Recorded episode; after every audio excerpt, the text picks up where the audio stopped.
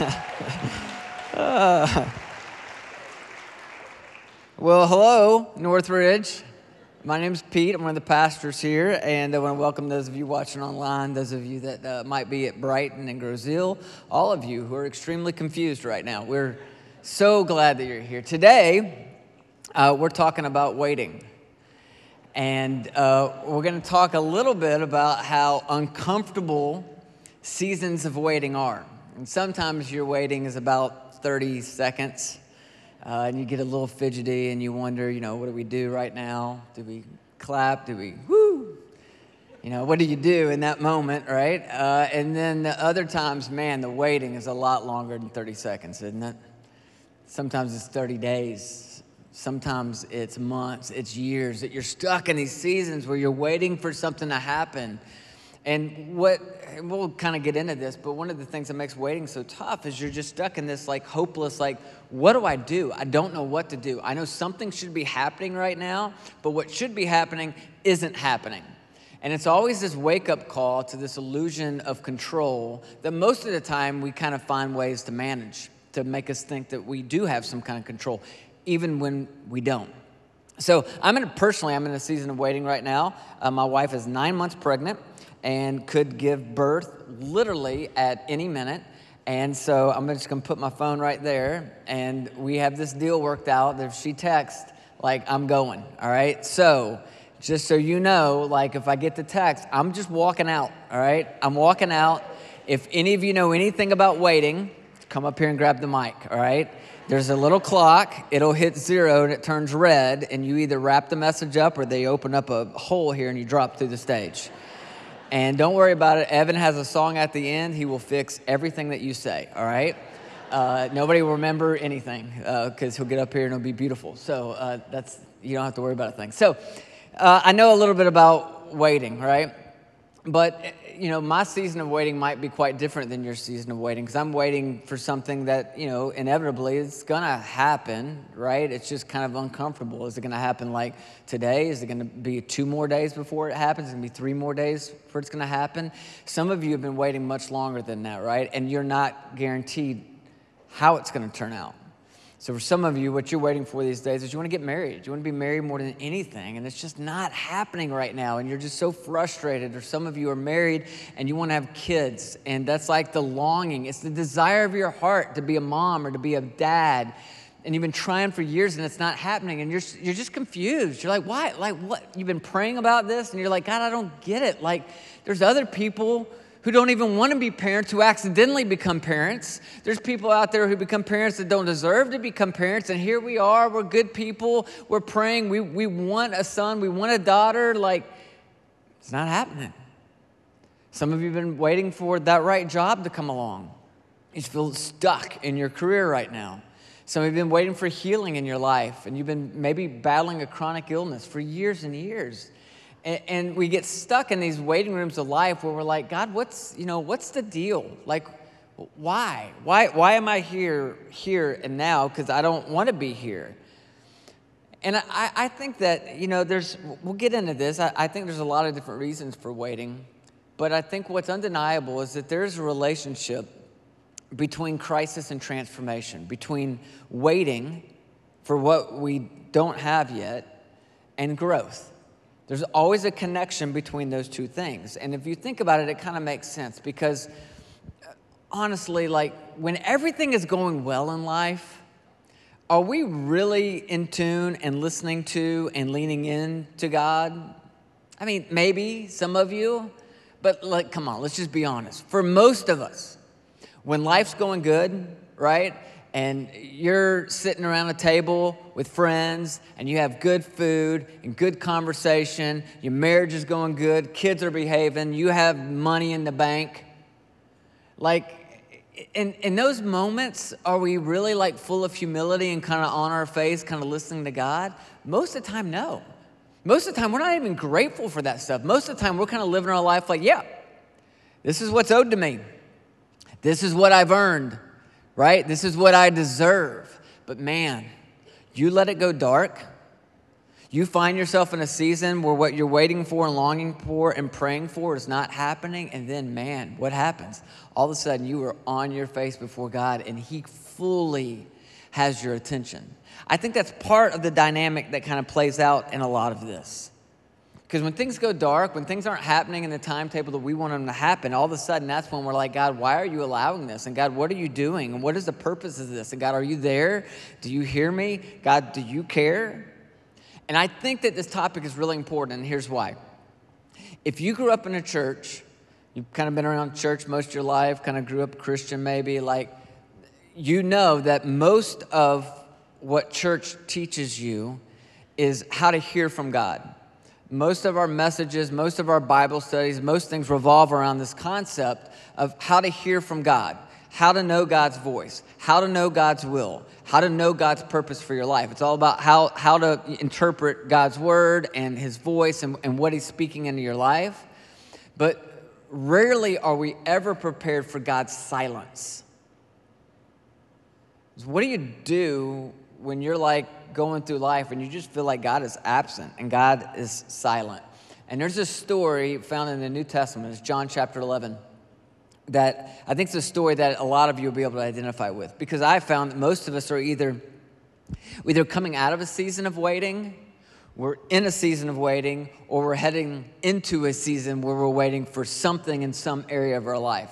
So, John chapter 11 is this story that I think will really resonate with some of you. Uh, just quick background uh, Jesus has some friends in life, right? And there's a guy by the name of Lazarus who's a buddy of his. Lazarus has two sisters, uh, Martha and Mary. They're friends of his as well. Uh, he's very fond of these people. Their home is kind of a home away from home for him. And that's kind of the context of where we pick up in the story. Uh, John chapter 11, verse 1. I'm just going to read the whole story to you and just kind of make some commentary as we go through this. And that's kind of the whole message. Um, unless, uh, no, she just made pancakes though. So, in case you're wondering. All right, so John 11, verse 1, it says, Now a man named Lazarus was sick.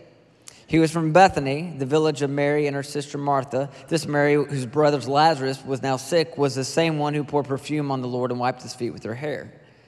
So the sisters sent word to Jesus, Lord, the one who you love is sick. When he heard this, Jesus said, The sickness will not end in death. No, it is for God's glory, so that God's Son may be glorified through it. Now, Jesus loved Martha and her sister and Lazarus. So when he heard that Lazarus was sick, he stayed where he was two more days. What? Like two? Why, why would you do that?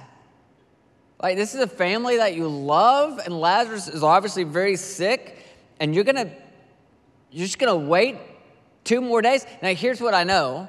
What I know is this was not Martha and Mary's plan. It's not their plan, right? When you're friends with Jesus, there's some perks that should come along with being friends with Jesus, right? And, and, and some of the perks should be that when your brother Lazarus, who Jesus loves, by the way, gets sick, then you send word to Jesus, and Jesus comes running to heal the person he loves, right? That's a, that's a perk of following Jesus. That's the way it should play out. You know, it's like they, they have this plan. Now, we all kind of have plans for our life, right? And we love the idea of following Jesus until it disrupts our plans and our dreams. That's when all of a sudden, like, we get real uncomfortable. It's where Martha and Mary are. They have a plan. The plan is called Jesus. Like, they, they've seen this play out. They've been around Jesus. They've seen Jesus heal people that he doesn't even know that he's never met. Just on a whim, he'll walk up to somebody eh, that's blind and make them see. He'll walk up to somebody who's lame and make them walk. They know he has the power to do it. So they send word to him and he waits two days. That's not the plan. He doesn't come, at least he doesn't come in the timing that they thought that he would. And you felt this frustration before. If we could just be honest, let's just be honest. You, you've been in a place before, especially if you're a Christian, where you're like, there should be some perks to being a follower of Jesus. And one of the perks is when I'm stuck and I'm waiting and I'm longing for something to happen that's not happening, one of the perks is I pray to him and he shows up and he does whatever it is he does. You expect Jesus to kind of respond. You've all been in a place where you've had that one thing, right? Where you've prayed, God, I just need this one thing. God, would you just heal my marriage? God, just this one thing, would you heal me of cancer? God, just this one thing, would you please let us have a baby? God, just this one thing, would, would you help me get this job? I need this job more than anything. God, just this one thing. And then nothing. And if we can really be honest, we've probably all been in a place before where we've thought, why am I even a Christian? Right? Why, why, why do I even pray? If I'm going to pray out to God and then nothing's going to happen, like what, what, like what's even the point of all this? And it's like some of you, you've been praying the same prayer for a long time, right? Like you're one, in one of our small group Bible studies, right, that meets, and like at the end, a lot of times they do prayer requests. They go out in the room, you got anything to pray for? And like before it even gets to you, people write your prayer request down. They know what you're going to pray for because it's what you've been praying for for weeks and months and years. And so we all live with this tension that sometimes, sometimes God will wait two days. Sometimes he'll wait two weeks. Sometimes he'll wait two decades. Sometimes there's an obvious reason, and sometimes, to be honest with you, it makes no sense at all. And the tension of what we do and how we respond to those moments, I think, is critical. And the one truth that we'll see all the way through this story, it's been true in my story and it's true and true in your story as well, is that God is still in charge. He's in charge. You get to verse 7, it says this Then he said to his disciples, let us go back to Judea. But, Rabbi, they said, a short while ago the Jews tried to stone you, and yet you want to go back there again? Like, like they're like, why would we go back there? Jesus answered, Are there not 12 hours of daylight? A man who walks by day will not stumble, for he sees by the world's light. It is when he walks by night that he stumbles, for he has no light. After he had said this, he went on to tell them, Our friend Lazarus has fallen asleep, but I am going there to wake him up. His disciples replied, Lord, if he sleeps, he'll get better. Jesus had been speaking of his death, but his disciples thought he meant natural sleep. So then he told them plainly, Lazarus is dead. And for your sake, I'm glad that I was not there, so that you may believe. But let us go to him. Now, that, that whole exchange there is just weird, right? The whole thing, like, it's like, what, time out, what? Jesus, you're glad you weren't there for your friend's death? Right? Like, why? Well, it, he kind of answers it though, right? In verse 15, he says, so that you may believe. So, what he says is, hey, I'm glad that things have happened in the way that they've happened. In other words, I'm glad that they've happened on a timetable, not like your timetable. I'm glad that things have happened, not necessarily in the order of events that you thought they were going to happen, because this is going to help you grow up in your belief. In other words, there is, there's a type of growth that happens in our life that can only come when we're in a season of waiting and longing. That's part, that's part of the purpose of waiting. God's, and I, I want to say this because people get kind of confused about this. I am not saying that God sends pain and trials and confusion and waiting into your life just so he can detach your hope from other things and attach his hope to him. What I am saying is, He will allow the pain and the confusion and the season of waiting to detach you, your hope, from other things and reattach it to Him. And it may sound like a subtle difference to you, but I think it's really important because some of you right now, you're looking at your season of waiting as if God is doing something to you. And I don't believe that. I just don't. I don't believe that God is doing something to you. He might be doing something through you, He might be doing something in you, but I don't think God is doing something to you. So it's like um, this year for me, I went into this year and tried to really set this intention in my life that when I'm in these seasons where I'm waiting, that instead of always asking why, like, God, why is this happening? Why am I in this? Why am I going through this? Instead of asking why, I ask what?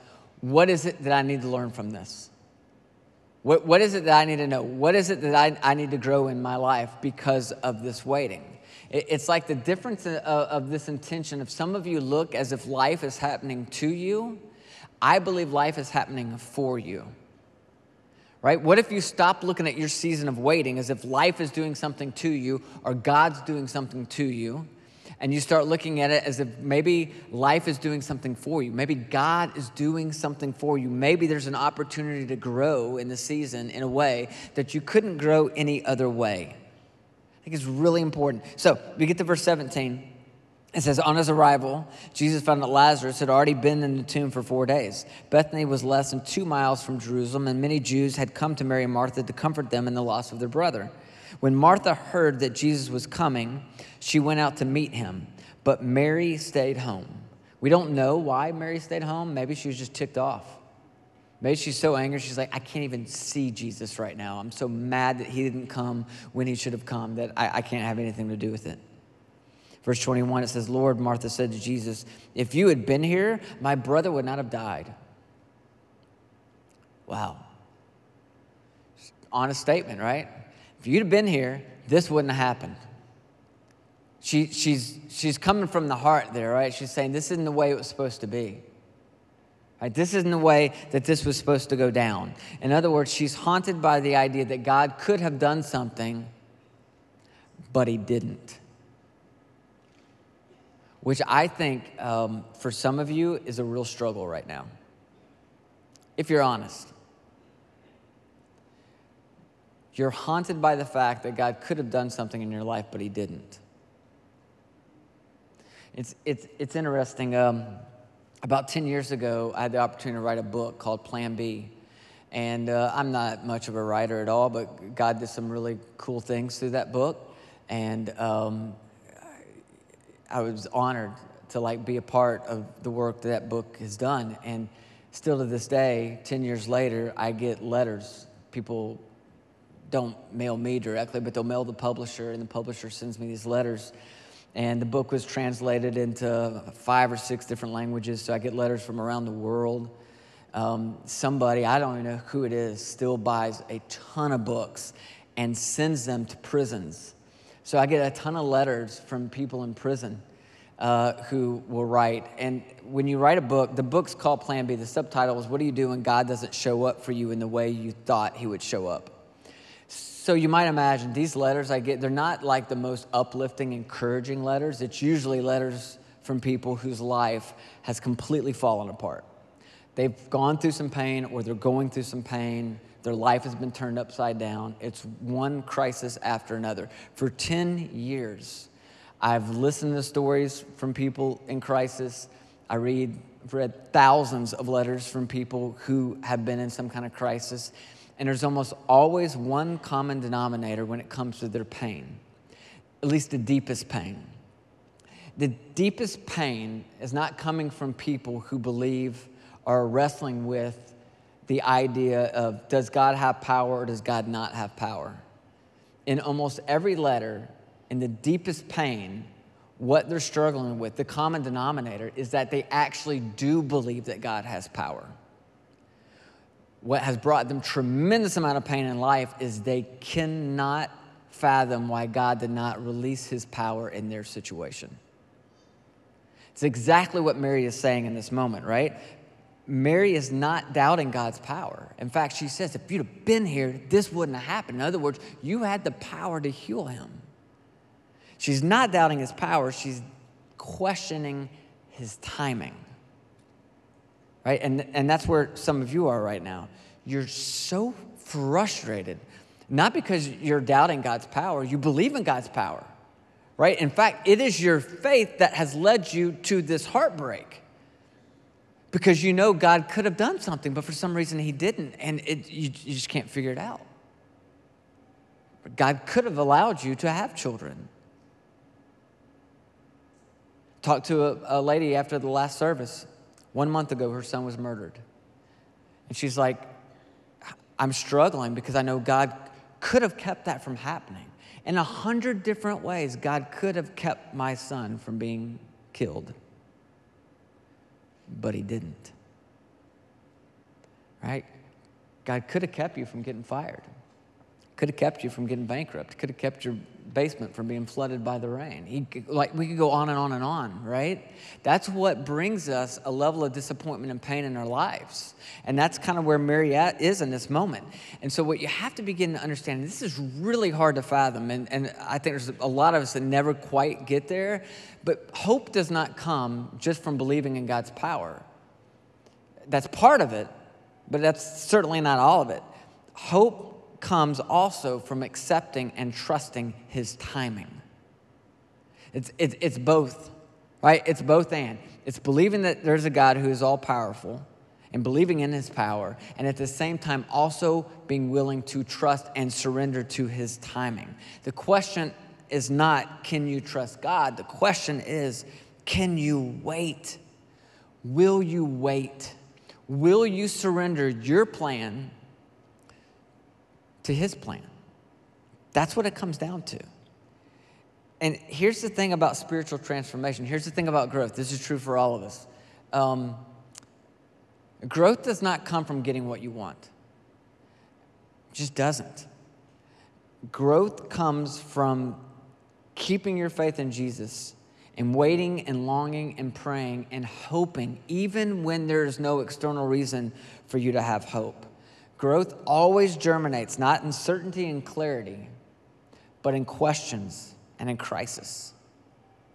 So Mary says, if you'd have been here, this wouldn't have happened. Then, verse 22, she says, But I know that even now, God will give you whatever you ask. This is huge, right? This is, this is key. She's honest about if you'd have been here, this wouldn't happen. Here's my heartache. Here's where I'm struggling. Here's where I'm just ticked at you right now. At the same time, I also believe that God could give you whatever you ask. But what she's saying there, and this is the key statement, and this is the goal, right? This is where we all want to get to. She's saying, There's a God, and it's not me.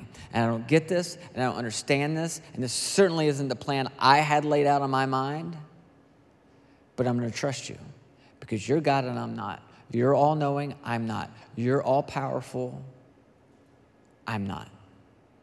It's a statement of surrender.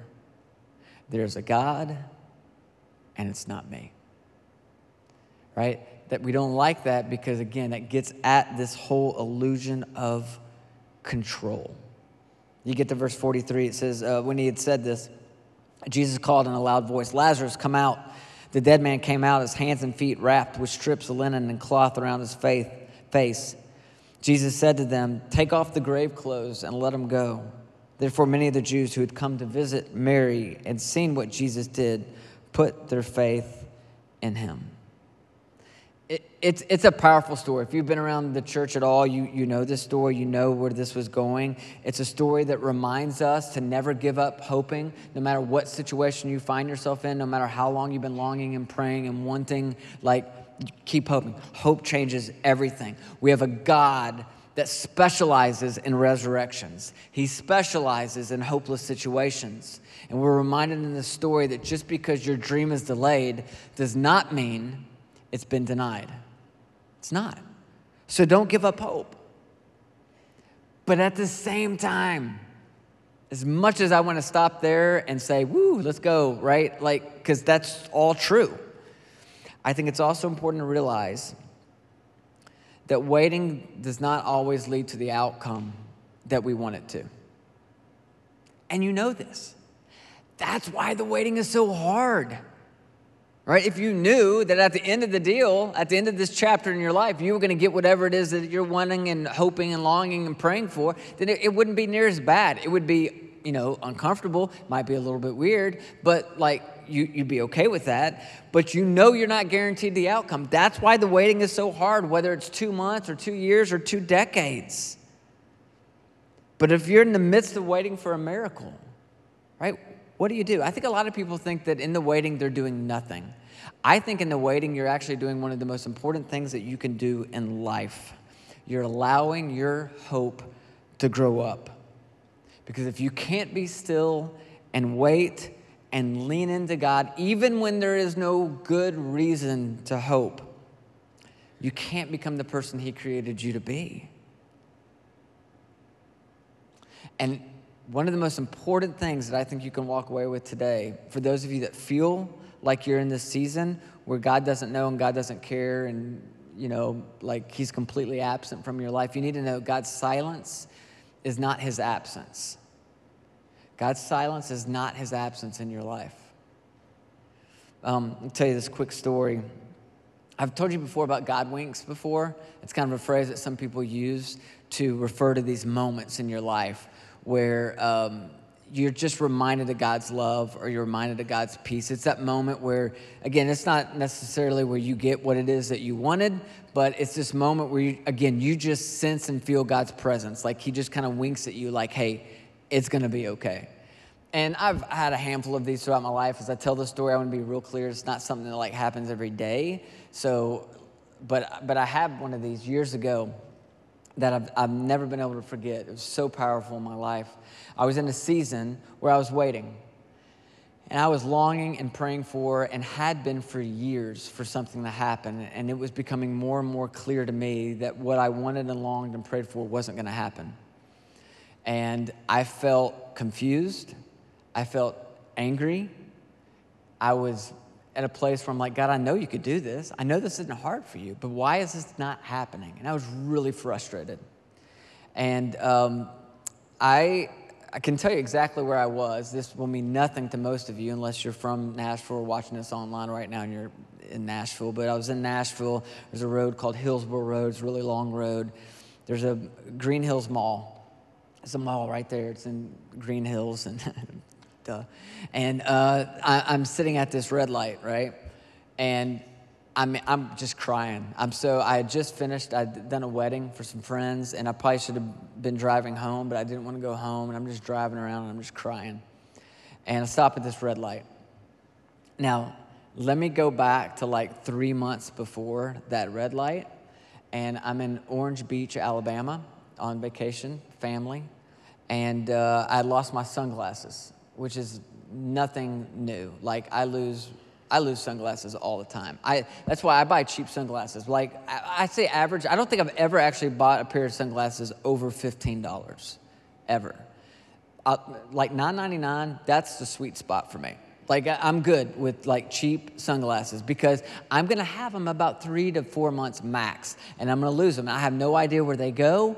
I lose them or break them, they just disappear. It's probably wherever all the pins in my house go. That's where the sunglasses probably are, and lots of socks as well. But anyway, I, lo- I lose them, so I buy cheap glasses. So I walk into the sunglass store. It's one of those sunglass stores where there's like 10,000 pairs of sunglasses, right? So I'm just looking around. It's like all right, I need a pair of sunglasses, right? So finally, I find a pair. I walk out. Uh, my boys are there. And um, they were like, Dad, why, why did that take so long? Like, why were you in there forever?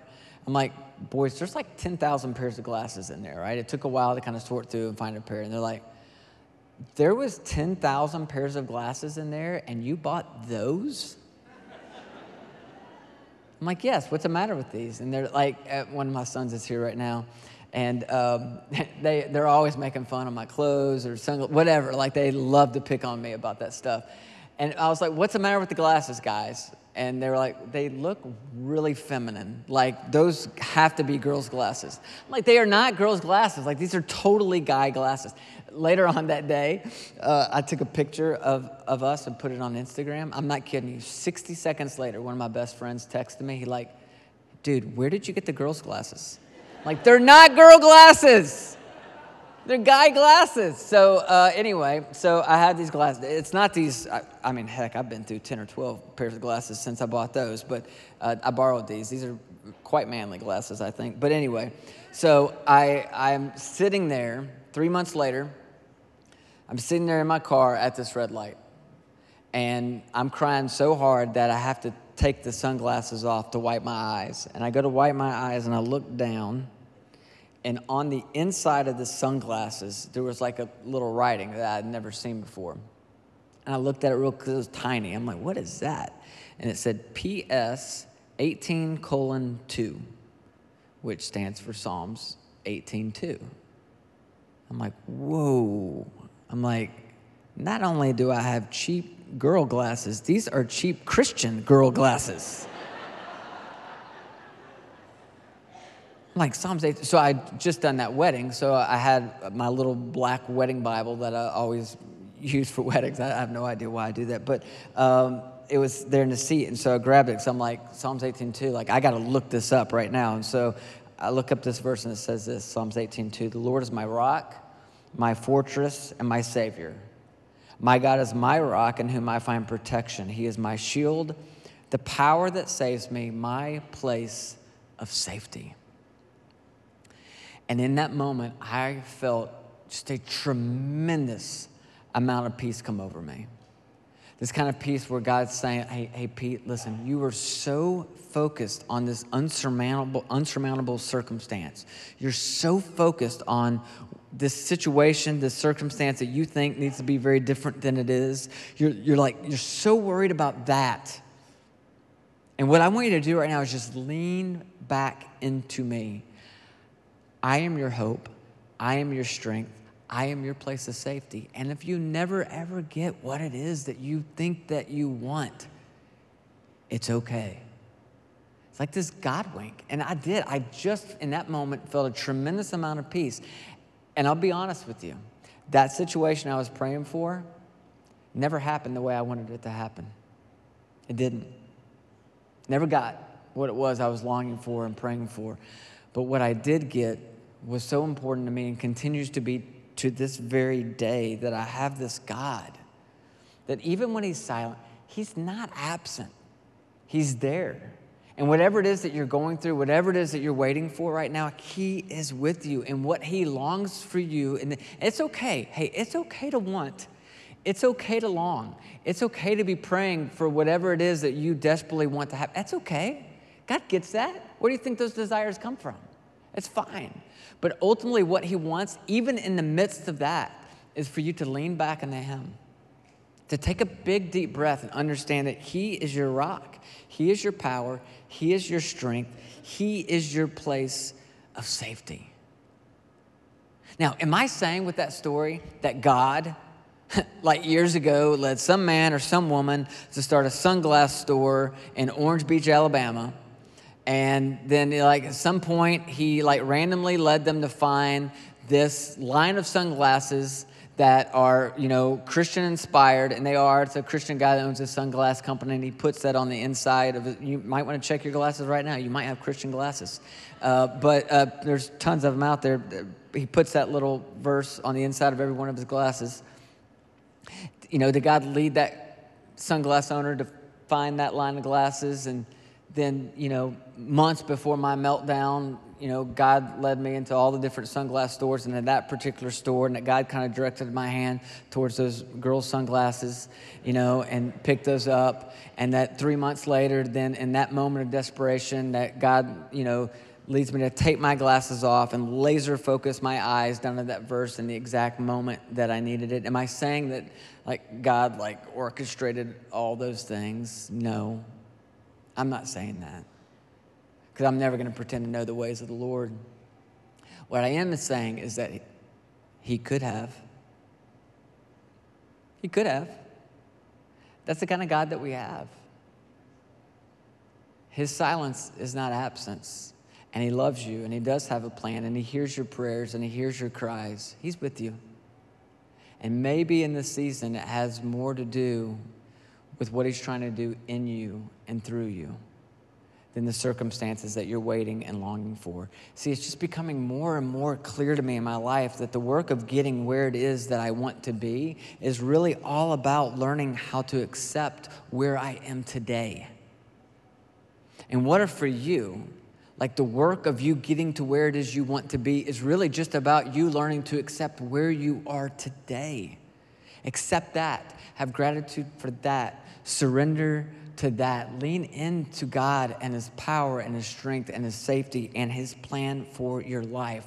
And I'm not saying that's easy, but man, when you can get to that place, because listen, the peace and the joy, all the things that we're looking for, it doesn't come from you getting what it is that you want. And we know that, right? I mean, how many times in your life have you got what you wanted? Thousands. And did that leave you with the lasting peace and joy in your life? No, because we all know that the peace and the joy doesn't come from getting that thing or that circumstance or that situation to go the way we want it to go. The things that we're looking for only come from surrendering to a much larger plan for our life and trusting, not just believing in His power, but trusting in His timing.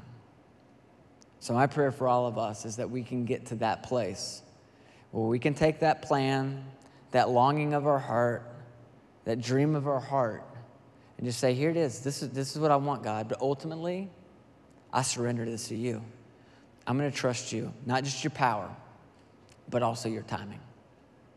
Heavenly Father, we thank you so much for this day. We thank you for um, allowing us the opportunity to be here to worship you. It's been an incredible day of worship.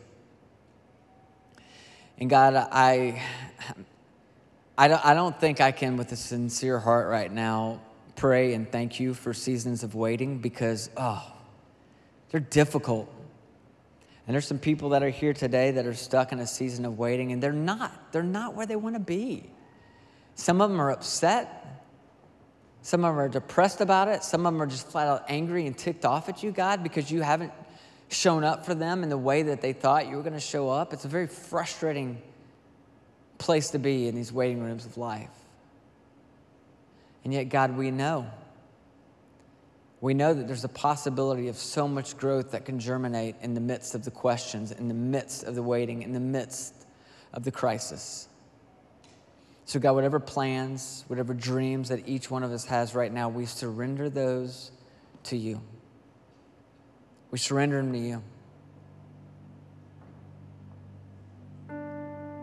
We make the powerful declaration that there is a God and it's not me. I'm not in control. And I may not get it, I may not understand it, I may not even like it. But I've trusted you with my eternity, so I'm going to trust you with this situation. I've trusted you with my eternity, so I'm going to trust you with this day.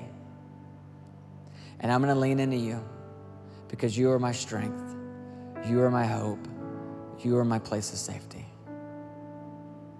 God, thanks for bringing us here today for one big, massive God wink to remind all of us that your silence does not equate to your absence, for you are with us every step of the way.